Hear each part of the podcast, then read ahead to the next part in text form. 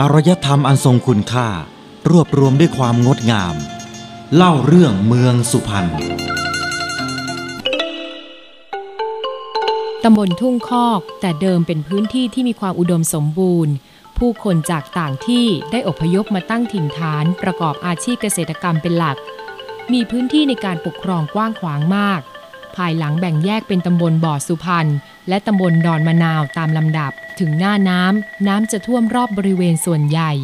ชาวบ้านไม่สามารถนำสัตว์ไปเลี้ยงที่อื่นได้ ต้องอยู่บนโคกบริเวณตำบลทุ่งขีกปัจจุบัน จากเหตุผลที่น้ำท่วมบริเวณเกษตรกรรม มีลักษณะที่ดอนอยู่เฉพาะที่ตั้งตำบลในปัจจุบัน และมีทุ่งนาอยู่ล้อมรอบบริเวณที่อยู่อาศัยทั้งหมด ชาวบ้านจึงเรียกบริเวณดังกล่าวว่า ทุ่งคอกนับตั้งแต่บัดนั้นเป็นต้นมา เล่าเรื่องเมืองสุพรรณร่วมสืบสารความภาคภูมิใจกับสารคดีอันทรงคุณค่า เล่าเรื่องเมืองสุพรรณได้ที่นี่ เวลาเดียวกันนี้